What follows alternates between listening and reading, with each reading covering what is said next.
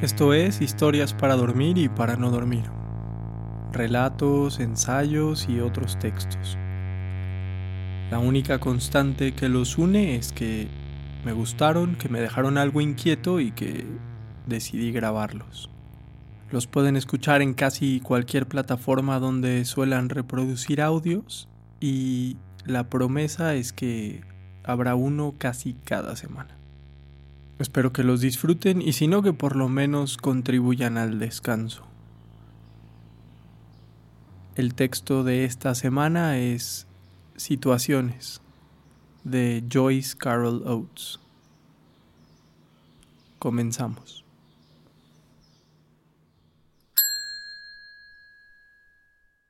Situaciones 1. Gatitos. Papá nos llevaba a casa en el coche tres en el asiento de atrás y Lula, que era su favorita, delante a su lado. ¡Oh, papá! ¡Mira! En el arcén, entre los matojos, había algo pequeño, peludo y blanco que parecía vivo. ¡Ay, papá, por favor! Papá se rió. Papá frenó hasta detener el coche. Lula se bajó de un salto, corrimos con ella y descubrimos entre los matojos tres gatitos muy pequeños, blancos y con manchas negras y rojizas. Cogimos a los gatitos, eran diminutos. Eran tan diminutos que no nos cabían en la palma de la mano, debían de pesar solo unos gramos. Maullaban y apenas habían abierto aún los ojos. Oh, nunca habíamos visto nada tan maravilloso. Corrimos de vuelta al coche donde nos esperaba papá para rogarle que nos dejara llevárnoslos a casa. Al principio, papá dijo que no. Dijo que los gatitos se harían caca en el coche. ¡Ay, papá, por favor! suplicó Lula.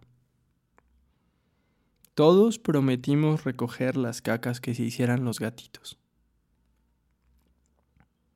Así que papá se dio. A la que más quería papá era a Lula pero los demás también nos sentíamos felices de ser sus hijos. En el asiento de atrás llevábamos dos gatitos. En el delantero Lula tenía al gatito más blanco. Qué emocionados estábamos, qué encantados con los gatitos. Lula dijo que llamaría al más blanco Copito de Nieve, y nosotros dijimos que los nuestros se llamarían Calabaza y Carboncito, porque Calabaza tenía manchas naranjas en el pelaje blanco y Carboncito tenía manchas negras en el pelaje blanco. Durante varios minutos papá condujo en silencio. Solo parloteábamos nosotros. Si escuchabas con atención, podías oír incluso aullidos minúsculos. Entonces, papá preguntó, ¿Eso que huelo es caca? No, no, no, exclamamos. Creo que huelo caca. No, no, papá. Tres, cacas. Las huelo. No, no, papá. Y era verdad. Ninguno de los gatitos se había hecho caca. Pero papá pisó el freno.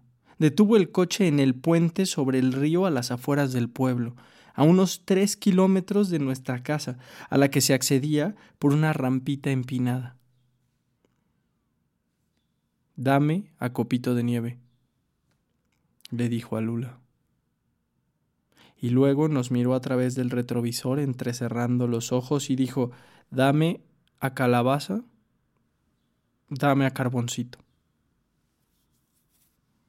Nos echamos a llorar. La que lloraba más fuerte era Lula. Pero papá le arrebató a Copito de Nieve y luego alargó la mano hacia el asiento de atrás, con la cara roja y el ceño fruncido, para quitarnos a calabaza y carboncito. No teníamos suficiente fuerza ni éramos lo bastante valientes para impedir que papá cogiera a los gatitos con su mano enorme. Para entonces, los gatitos maullaban muy fuerte y temblaban de miedo. Papá bajó del coche y con sus grandes zancadas subió por la rampa hasta el puente.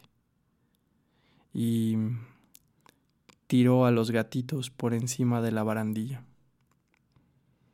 Tres cositas diminutas que se elevaron al principio contra el cielo neblinoso y luego cayeron rápidamente y desaparecieron. Cuando papá volvió al coche, Lula exclamó entre lágrimas, Papá, ¿por qué? Y papá contestó, porque soy su padre y yo decido cómo acaban las cosas. 2. Un beso feroz. En secreto y a pie se fue al continente. Vivía en una isla de aproximadamente 20 kilómetros cuadrados con forma de bota como Italia. Entre la isla y el continente había un puente flotante de 3 kilómetros de largo. Sus padres le habían prohibido ir al continente. Representaba la vida fácil y holgazana.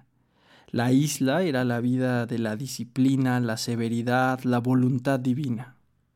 Sus padres habían roto lazos con los parientes que vivían en el continente, quienes a su vez les tenían lástima a los isleños por ser incultos, supersticiosos y empobrecidos.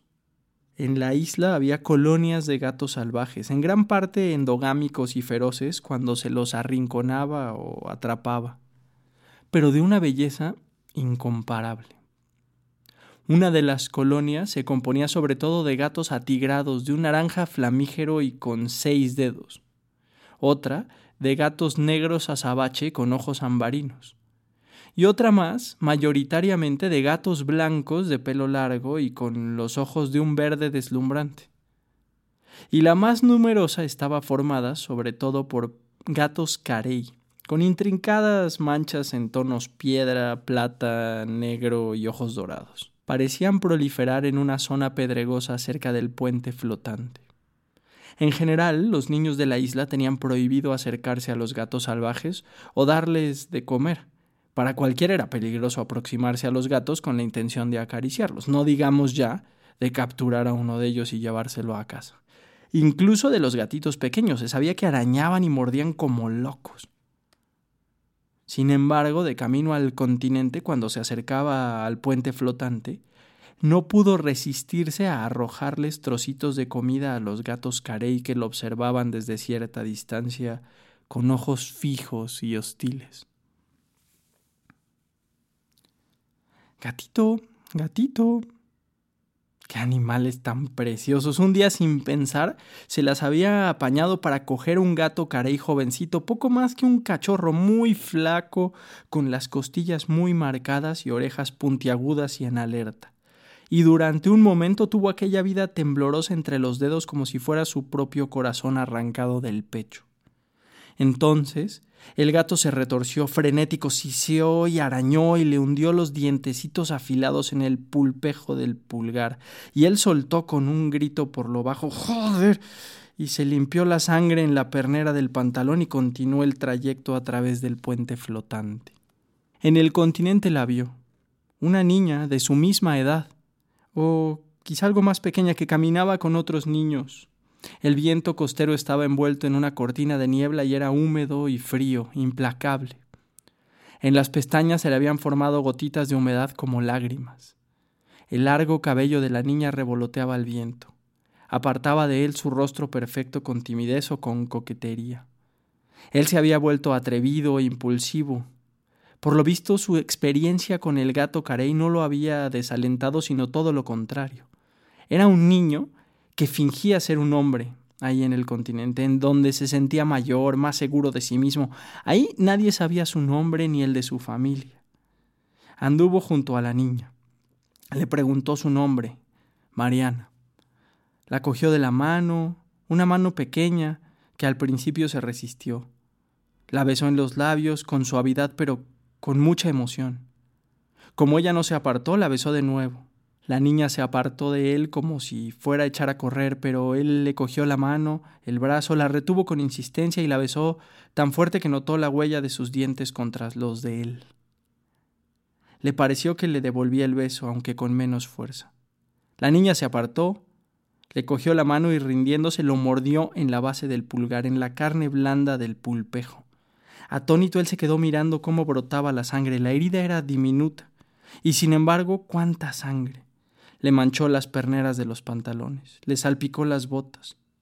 Retrocedió y la niña salió corriendo para alcanzar a los demás niños.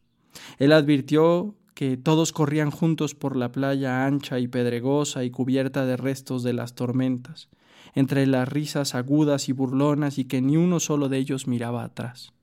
Atenazado de repente por el temor de que el puente se hubiera alejado flotando, volvió hasta él. Pero no, ahí seguía, azotado por los vientos costeros y parecía más pequeño y más estrecho. Era finales de otoño. No conseguía recordar la estación en la que había empezado a hacer eso. ¿Había sido verano? ¿Era primavera? El mar se elevaba en olas airadas y revueltas. La isla era prácticamente invisible tras una cortina de niebla. En las olas veía los rostros de sus parientes mayores de la isla. Hombres con barba, mujeres que fruncían el entrecejo. El regreso a la isla cruzando el puente bamboleante lo dejó sin aliento. En la orilla no prestó atención a la colonia de gatos carey que parecía estar esperándolo entre las rocas con sus maullidos burlones y sus maliciosas caras felinas. La herida en el pulpejo del pulgar le dolía. Le avergonzaba aquella herida, las marcas perceptibles de unos dientecitos afilados en la carne. Al cabo de unos días la herida se amorató y con un cuchillo de pesca cauterizado en una llama volvió a abrirla para que dejara que la sangre fluyera de nuevo, caliente. Se envolvió la base del pulgar con una venda, explicó que se había hecho daño sin querer con un clavo o con un gancho oxidado, retornó a su vida que no tardó en arrastrarlo como las olas que llegaban a la playa y rompían entre las rocas. Un día, cuando se quitara el vendaje, vería la diminuta cicatriz dentada en la piel, prácticamente curada. En secreto, besaría esa cicatriz en un vertiginoso arranque de emoción, pero con el tiempo dejaría de recordar por qué. 3. Esperanza. Papá nos llevaba a casa en el coche. Solo íbamos dos en el asiento de atrás, y Esther, que era la favorita de papá, sentada delante a su lado. ¡Ay, papá, cuidado! exclamó Esther. Un animal peludo cruzaba la carretera delante del coche de papá con las patas moviéndose muy deprisa. Podría haber sido un gato grande o un zorro joven. Papá ni siquiera aminoró la marcha, no giró el volante, ni frenó para evitar atropellar al animal, aunque tampoco apretó más a fondo el acelerador para arrollarlo. La rueda delantera derecha lo golpeó con un ruido seco. Se oyó un gritito agudo y luego se hizo el silencio. Ay, papá, por favor, por favor, para. Esther dijo eso con un hilo de voz lastimera, y aunque sonó suplicante, era una voz sin esperanza. Papá se rió. Papá no frenó ni detuvo el coche. Atrás nos arrodillamos sobre el asiento para mirar por el parabrisas trasero y vimos entre los matojos del arcén al animal retorciéndose en plena agonía. Papá, papá, por favor, para, el animal está herido. Pero nuestras voces eran débiles y lastimeras y no había esperanza en ellos. Papá no nos prestó atención y continuó conduciendo, tarareando para sí, mientras en el asiento delantero Esther lloraba quedamente con su tono desamparado de siempre. Y en el asiento trasero nos habíamos quedado muy callados. Uno de nosotros le susurró al otro. Era un gatito. Y el otro musito. No, era un zorro. En el puente que cruza el río, donde hay una rampa empinada, papá detuvo finalmente el coche. Papá fruncía el ceño y parecía irritado. Y le dijo a Esther, baja del coche. Luego se volvió a nosotros y con los ojos echando chispas nos dijo que también bajáramos del coche. Estábamos muy asustados. Pero en el asiento trasero del coche de papá no había dónde esconderse. Fuera Esther estaba temblando. Del río envuelto en niebla soplaba un viento helado. Nos apiñamos con Esther mientras papá se acercaba. En la cara de papá había pesar y remordimiento, pero era remordimiento por algo que todavía no había pasado y que no podía evitarse. Con calma, papá le asestó un puñetazo a Esther en la espalda que le hizo caer como un disparo, sin aliento, tanto que al principio no pudo gritar ni llorar, sino que se quedó ahí en el suelo temblando. Nosotros queríamos echar a correr, pero no nos atrevíamos a hacerlo, porque papá nos atraparía con sus largas piernas, lo sabíamos. Papá nos golpeó también a uno primero y al otro después. A uno en la espalda, como había hecho con Esther, y al otro le soltó un golpe de refilón en la sien como que no quiere el acoso. Como si en ese caso, era mi caso, el crío fuera tan incorregible que no valiera la pena disciplinarlo. Habíamos aprendido a sofocar nuestros gritos. Con sus largas zancadas, papá volvió al coche a fumarse un cigarro. Eso había pasado antes, aunque no de la misma manera. Y cuando una cosa pasa de forma parecida a una anterior, es más terrible que si no hubiera ocurrido antes, de la forma que fuera. Nos quedamos ahí tendidos en la tierra desigual, sollozando entre los matojos resecos, tratando de recobrar el aliento. Esther, que era la mayor, se recuperó primero, se arrastró hasta donde estábamos Kevin y yo y nos ayudó a sentarnos y luego a ponernos en pie con las piernas de palillo temblorosas. Estábamos aturdidos por el dolor y también por la mareante sensación que tienes cuando no te esperas que algo ocurra de un modo determinado, pero cuando empieza a pasar te acuerdas de que en realidad ya lo has experimentado antes. Y ese hecho da pie como si te hallases ante una serie de pestillos que cierran una serie de puertas, a la certeza de que volverá a pasar. Papá estaba sentado en el coche fumando. La puerta del conductor estaba medio abierta, pero aún así el interior se iba llenando de un humo azul como la niebla. Entre Esther y papá la situación era única, como antaño había sido única la situación entre Lula y papá. Si Esther había decepcionado a papá y había recibido un castigo por decepcionar a papá, tenía permitido, incluso quizás esperaba que lo hiciera, hacer referencia a ese castigo siempre y cuando no desafiara a papá ni lo decepcionara más. Muchas veces una pregunta clara y simple por parte de Esther parecía para nuestra sorpresa ser bien recibida. Con la voz entrecortada, Esther dijo, Papá, ¿por qué? Y papá contestó, porque soy su padre, y mis hijos nunca deben de perder la esperanza.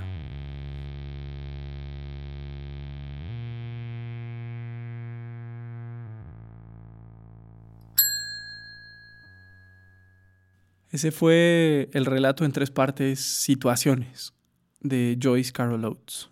Y esto fue Historias para dormir y para no dormir.